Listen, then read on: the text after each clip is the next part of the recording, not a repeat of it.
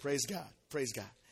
I want to share with you for a few moments, and you can remain seated today. Normally we stand for the word, but I want to share with you as we look at this this um, this this series that we're doing called Exiles uh, Studies in First Peter. Uh, today we want to talk from this thought: a call to reverent living. A call to reverent living. In First Peter chapter one, verses seventeen through twenty-one. And if you have your Bibles, turn them on or or uh, uh, open them up and we're going to read to you from the English Standard Version of the Scripture. And uh, the Word of God says this to us. And if you call on Him as Father, who judges impartially according to each one's needs, conduct yourself with fear throughout the time of your exile, knowing that you were ransomed from the futile ways inherited from your forefathers, not with perishable things such as silver or gold, but with the precious blood of Christ, like that of a lamb without blemish or spot. He was foreknown before the foundation of the world, but was made manifest in the last times for the sake of you, who through him are believers in God, who raised him from the dead and gave him glory, so that your faith and hope are in God. And the word of the Lord is blessed.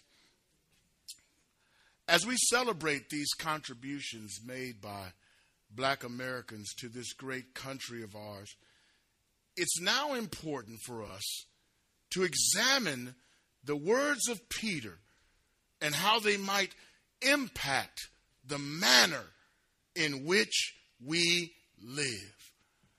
And that impact is wrapped in the context that the gospel is for all people.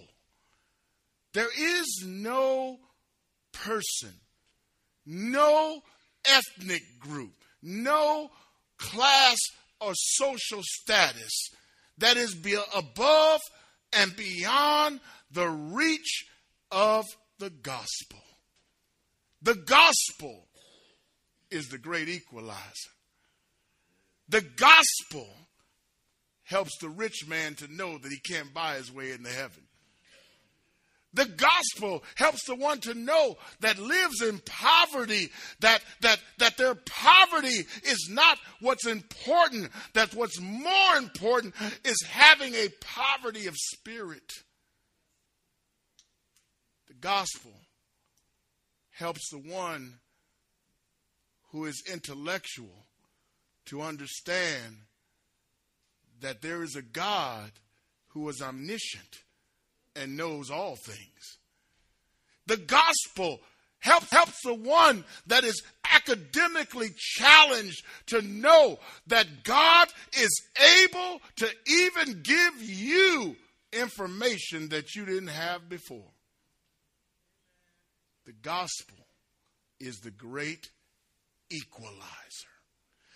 Why is the gospel the great equalizer? Where Peter has, we've talked about this over previous weeks. Uh, the gospel is the great equalizer because every one of us has a great need, and that needs the same no matter who you are or where you come from or what you've been doing or where you've who your family is or what your bloodlines are no matter what all of us have this same great need, and that is that we are born in sin and shaped in iniquity. That we are all sinners. We are all sinners in need of a Savior. And the gospel reminds us on a daily basis that what we do and who we are in Christ was not of our own doing. And that even the maintenance of this relationship with God is not of our own doing, because left to our own devices, we would just as soon go right back into sin. And I know you might not want to admit that today because all of us been saved a while and we think, well, I'm somebody now. but without Christ and the presence of His Spirit in us that's made possible by this believing the gospel, without that, we'd go right back to sin. I may have used this illustration before, but my grandmother used to tell me all the time, Brenda, he say, say, hey, you know what? You can put a tuxedo on a pig, and first mud puddle he see, he'll jump right back in it. Somebody heard that before, right? And I thought about that for years and years in my life, uh, even after she passed on and went to be with the Lord. Now, grandma used to tell me all the time that, that a, a pig, if you put a tuxedo on, would jump right back in the mud puddle. And that bothered me because I thought of my faith as God just changing my clothes. I went from rags to riches. But that's not just what God did. He didn't just change this outward appearance. As a matter of fact, he probably didn't do a whole lot to it at all. But what he did was he changed my heart. And I had to rethink what grandma said. Because, yes, you can put a tuxedo on a pig and he'll go right back to the first mud puddle. But if by chance you can convince that pig that he's not a pig, he'll walk past the mud puddle and wear that tux proudly. So, what does the gospel do for us? Our nature is changed. We receive this new nature in Jesus Christ. And we're now convinced and being convinced every day by the brand new mercies of God. We're being convinced that we're not pigs. Look at somebody say, I'm not a pig. I don't know what you I don't know about you, but I'm not a pig. I'm not. I'm not. I may look like one. I may oink like one every now and then, but uh, don't get don't don't get it twisted. I'm not a pig. I'm I'm not made to wallow in the mud because of Christ and the gospel. I'm made to walk past the mud and sin and, and that does so easily beset my life God doesn't want me to live there, and He changed my nature with the gospel. So Peter is sharing that with us and telling us about this great gospel. And in this text, Peter shares two important ideas in verse 17 that I want to just that set the tone for this entire text here the, through the 21st verse. These two ideas in, in, in verse 17 shape the culture of our discussion today, and they are this. First, God is an impartial judge before whom we all must stand. God is an impartial judge. Now think about those words in verse 17 that God who judges impartially, he's he judges without any partiality. In other words, God is the most just person or, or being that ever existed in the universe that will that's eternal. And there and you know just when we think you talk about justice and fairness and those things god is the epitome of all of those things. God is just. Life is unfair but god is fair Get that. So God is an impartial judge. What does that mean? That God is no respecter of person. Our personhood doesn't influence God's decision about our life. Everything that makes you you, as beautiful as you are, no matter how much time you spend in the mirror, you won't impress God. Now, Nancy will impress Gene.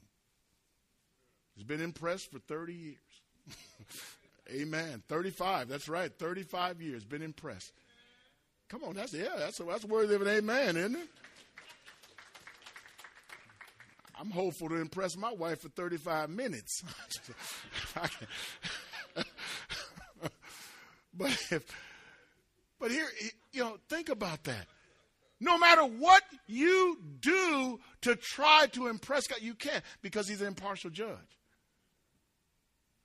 How many times have you been praying, you've been telling God about what somebody's doing to you and how hard your life is and what they how they mistreating you and everything like that and you get to the end of that prayer and on your heart falls this idea but you know what you're a sinner and you need to repent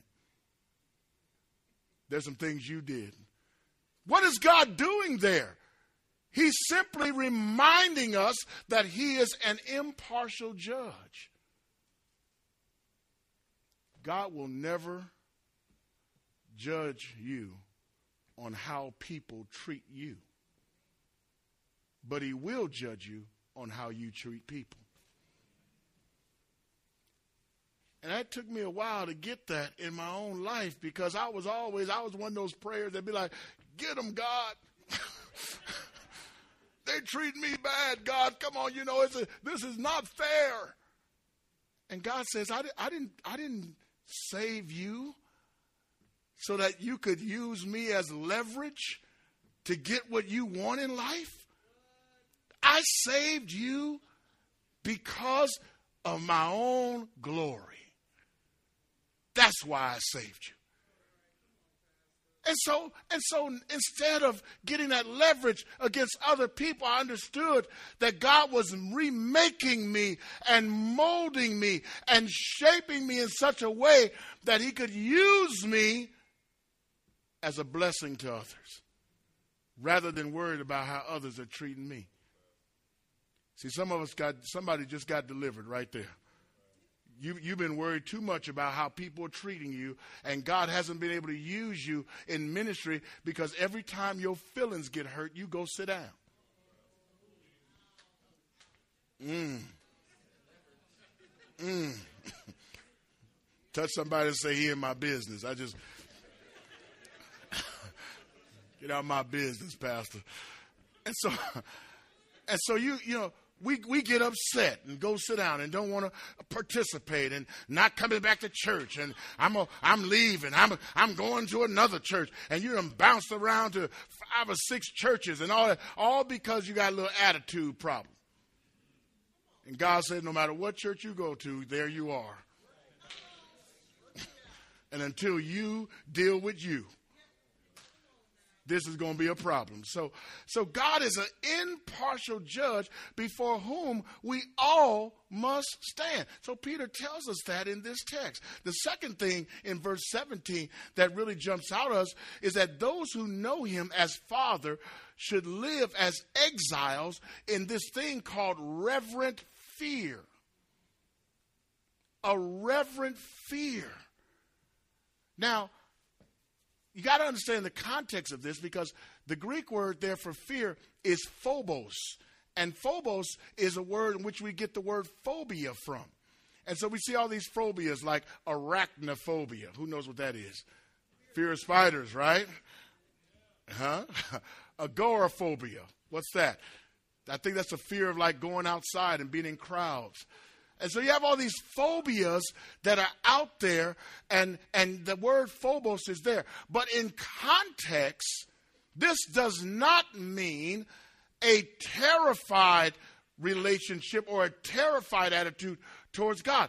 God doesn't want you terrified of him, but he wants you it's like it's like a driver. I don't drive in terror, but I drive with a healthy fear that other drivers might not be paying attention. They call it defensive driving, right? You're always looking. You don't want an accident to happen, but you're aware that one could.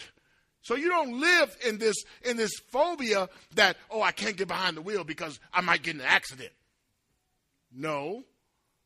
You know that that though it could happen, you're just aware of what's going on. So in this reverent fear of God, we're not terrified of God, but we know that God is a judge.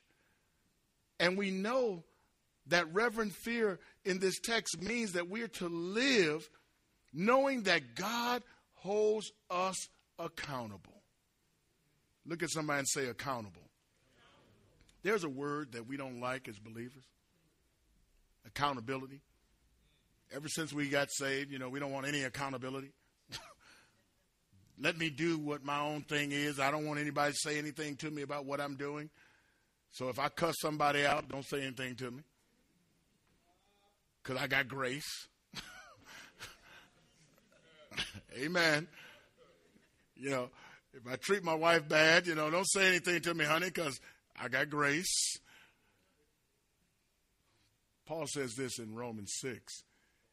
He says, Shall we continue in sin that grace may abound? Because we have this great grace, does that mean that we keep on sinning? He says, God forbid, absolutely not. We don't sin because we have grace. We refrain from sinning because we have grace. Because we understand what it took to get that great grace. I wish it was two or three people in here agreed with that. So God holds us accountable. This reverent fear is accountability. Though our sins be forgiven, we have a calling to work for the kingdom. So we live in this reverence of God. Now, unfortunately, there exists this ideal that because of the, the blood of Christ, as I said, some of us think we can omit righteous living in this world, and that's not what God says. So these two notions shape the basis of Peter's message in this particular text. To understand these concepts helps us understand why we should live in a reverent fear of God as exiles in this world. It is important to know that we have a calling to live in reverent fear, but it's equally important to know uh, why we are to do so. One thing I, I always say is that we are good as Christians telling people what they ought to do, but we don't tell them why or how to do it. We go up to a teenager whose hormones are raging, and we say, "Don't give in to your to your sins, to your to your flesh." And that teenager says, "Okay, I won't." To please you, but they know on the inside. Come on, somebody's ever been a teenager? Just throw your hand up real fast. Don't let nobody. Yeah. You felt that before, haven't you? I'm, oh, no, no, I'm not going to do it. You're in church, you made a promise. How many times have we made that commitment? I'll never do it again. And what happens? What happens is that we've told that, that individual, that child, we've told them that you ought not do this, but we haven't shared with you why and how to refrain. I went to youth group all my life, and always in youth group they say, hey, don't do that. Don't look at that girl that way.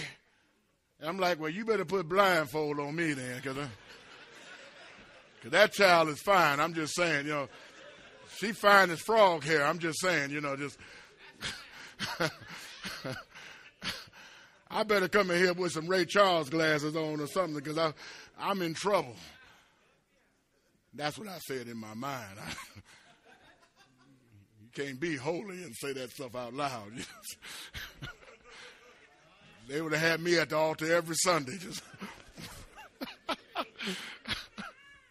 Oh, don't you act like I'm the only one. Come on. Look shame on you, Pastor. Uh huh. Don't let me read your mail. I'm just saying.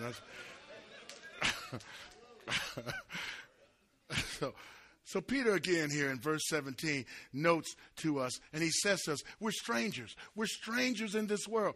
And certainly we are to we are by virtue of the new birth. We're socially dislocated. We don't fit in this world by virtue of the new birth. Our value system is different. We think differently. We're not driven even by our cultural distinctions anymore because we are believers in Christ. We have this new value system and it makes us uncomfortable in this world.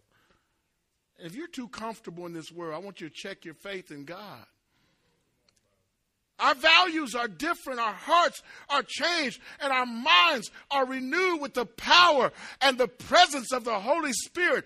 As believers, our discomfort with this world is a normative element in our lives. It ought to feel normal to be uncomfortable for a believer. You ought to be a little nervous if you get too comfortable. You ought to be a little nervous if your presence hadn't upset the apple cart at all this week.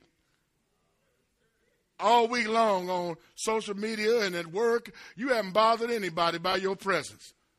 Are you too comfortable in this world? People ought to people ought to be like, there you go.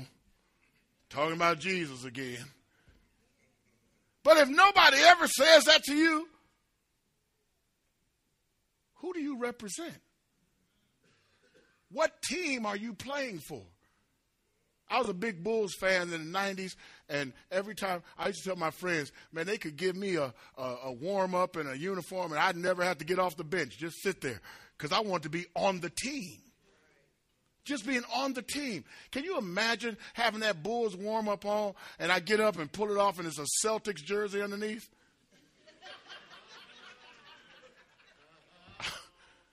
That's how God. That's how some of God's team is. I'm just saying.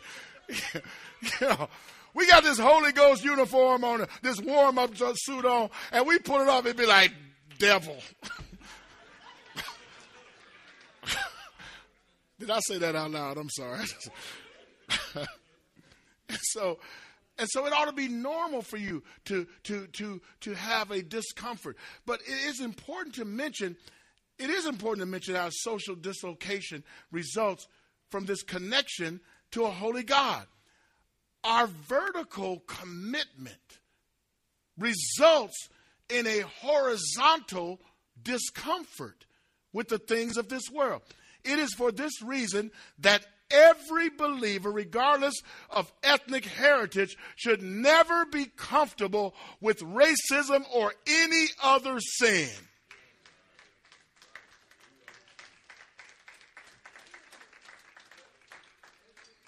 Never be comfortable. Wherever you see it, never be comfortable because your comfort with sin makes it easy for people who hate. Now, so we live and we're called to this living in this reverent fear, this accountability, this place of accountability in our lives. Now, now in verses 18 through 21, and we're almost done here, 18 through 21, Peter explains to us why exiles or strangers ought to live in this reverent fear of God and why we should do that. He gives us three reasons to do so, which all center upon Christ. And the first reason is the high cost of our redemption. The high cost of our redemption. Look at this. Knowing that you were ransomed from the futile ways inherited from your forefathers, not with perishable things such as silver or gold, but with the precious blood of Christ, like that of a lamb without blemish or spot. What a mighty word contained in this verse. We can and should live in reverent fear of God because our redemption did not come as a result of a price that we could pay. But on the contrary, our debt of sin was paid by the life of Jesus Christ. It ought to be somebody excited about that right now. See, we, we've gotten too comfortable as believers. We kind of think that we had something to do with paying that debt of sin. And I really, I really have challenged myself to remember on a daily basis what it cost for my redemption. What it cost for the redemption of the world. Now, look at this we, we couldn't pay our debt. And Paul puts it like this in Romans chapter 5, verses 6 through 8. He says, For while we were still weak, and the King James Version says, while we were yet sinners, at the right time, Christ died for the ungodly. In our weakness, in the feebleness of our own humanity, at the right time, Christ died for the ungodly. Look at somebody and say, That was me. Look at verse 7. For one will scarcely die for a righteous person. People won't hardly give their life for, for somebody that's good. Though perhaps for a good person, one would dare even to die. But verse 8 is here it is. But God shows his love for us that in that while we were yet still sinners, Christ died for us. Oh, that the church would get this. Oh, that the church of Jesus Christ would understand this. How wonderful a church would it be when all God's children come together and understand that while I was in my sins, Jesus died for me. See, I didn't have to be at the cross. I didn't have to be there physically because I was there on his mind. I wish I had somebody here.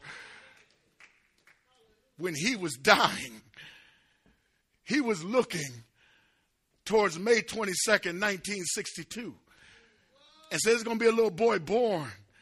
And he's going to be born in sin, and his mom and daddy going to name him Raymond and he's going to be born in sin and, and shaped in iniquity. And I need to spill my blood because his life is going to be valuable to me. Just put your name and your birthday right there. It works for you too. So Peter says, You were ransomed. Look at this. You were ransomed, meaning that through Christ we were set free from this bondage of sin. Ransom is what's paid when someone is kidnapped, when someone is restrained against their will, someone is taken away from one place to another. Sin took us out of this relationship with God in the garden and put us in this death trap. And what does Jesus do? He says, I'll pay the bill. Whatever they owe, I'll pay it. Praise God.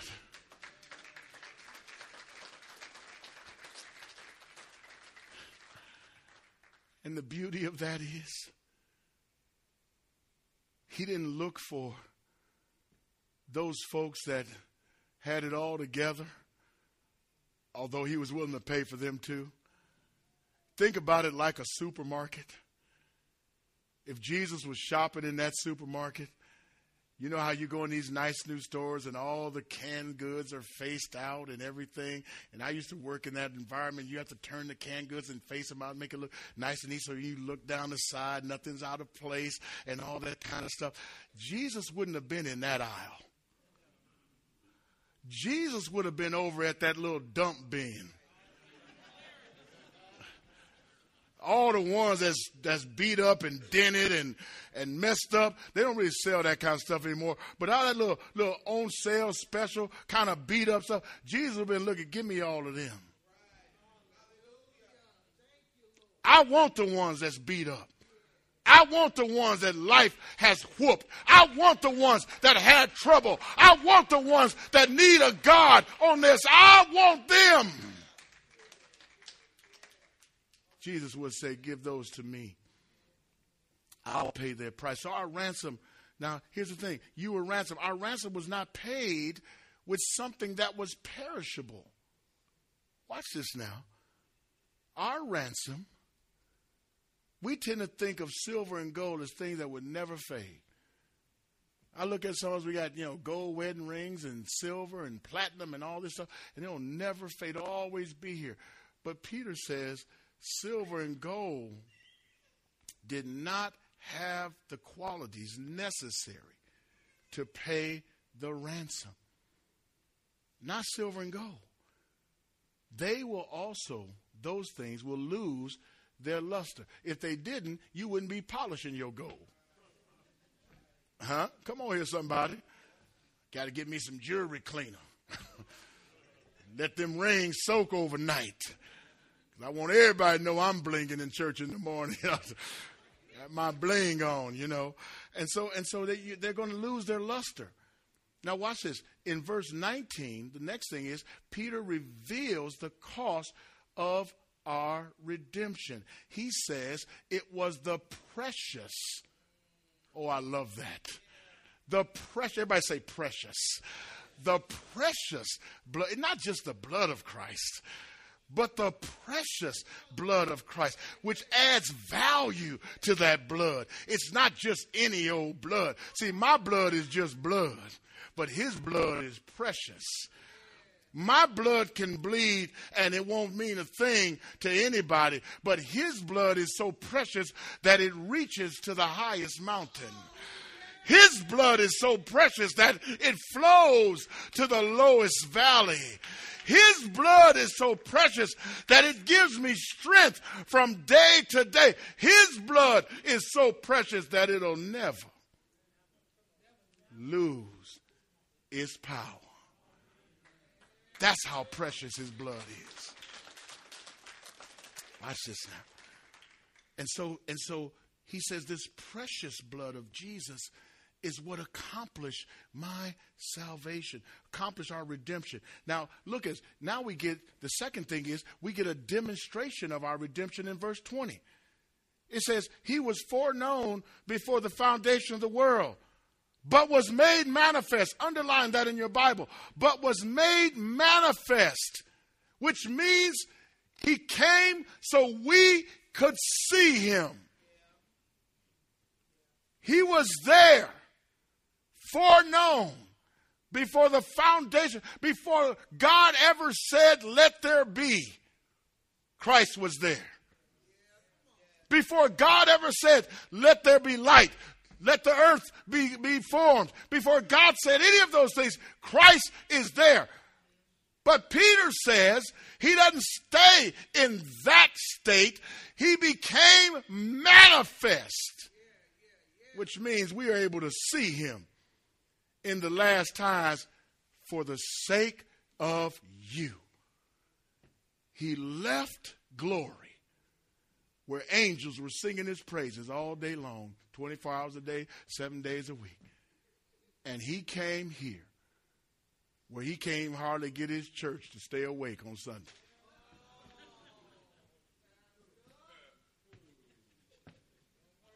I know everybody got sleepy just woke up right then, didn't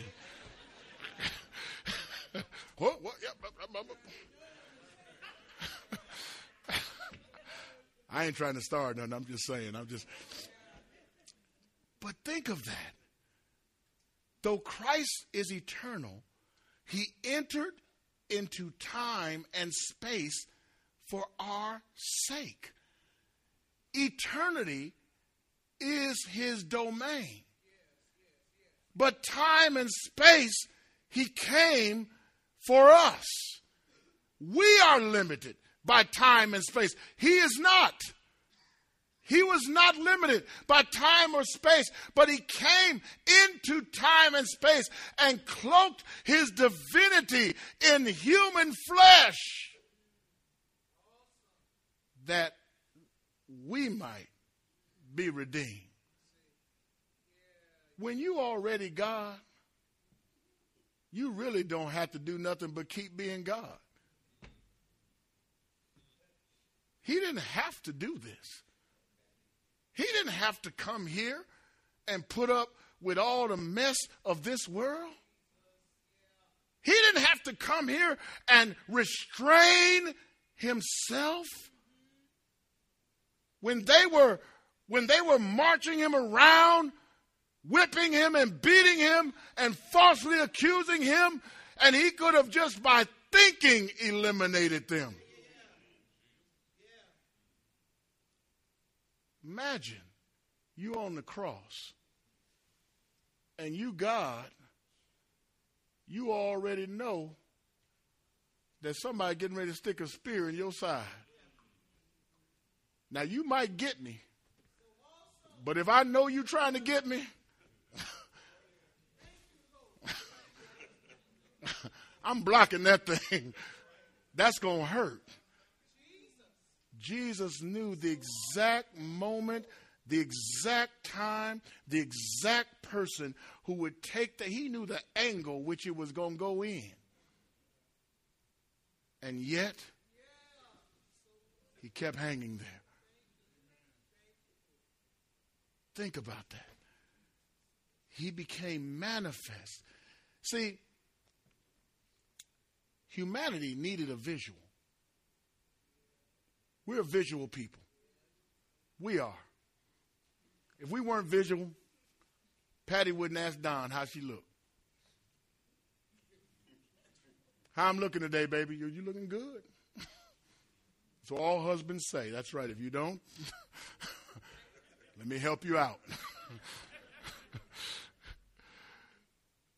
We're visual people. We dress to visual appeal. We, we take care of ourselves to visual appeal because we need a visual. And so here God says, I'm going to redeem you and provide you with a visual at the same time because you're a visual people. And so humanity needs this visual demonstration of salvation for all times. So he comes into human history so that people like Josephus, the historian, could write that there is a historical Jesus. He is not the figment of somebody's imagination. He was really born in Bethlehem, laid in a manger, wrapped in swaddling clothes. He was real in human history. And so we needed that visual. Finally, my brothers, and I close with this. We have the third thing here is the results of our redemption. Look at verse 21. And verse 21 really starts with that last word in verse 20 where it says, You.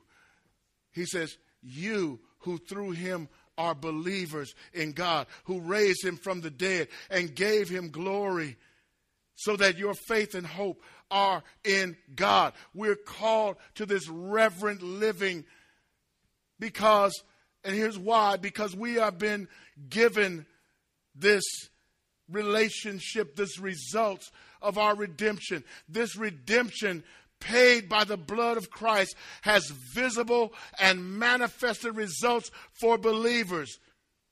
The first thing is through him we now have the status of believers in God.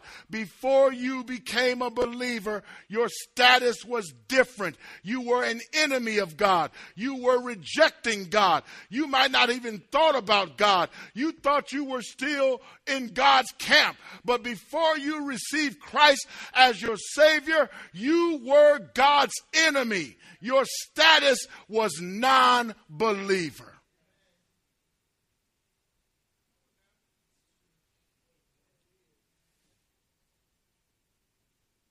When you became a believer, your status changed. And it's through him, through that precious blood of Christ, that our status has changed. Can any be a believer in God without Christ? There people tell you all the time, I believe in God. I believe in God. What are they talking about? They're talking about this intellectual agreement that God exists. Well, the devil knows God exists. He used to live with him.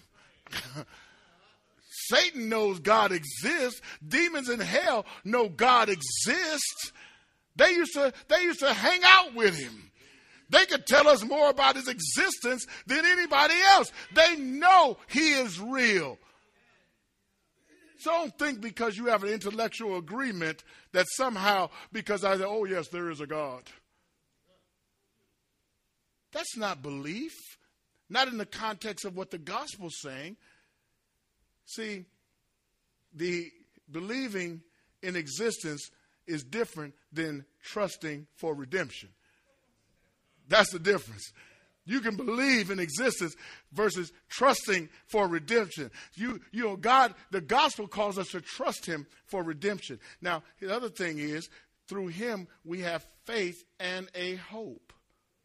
Look at that so that your faith and hope are in God. The implication here is clear. Before Christ, we were a people without faith and without hope. And I'm talking about real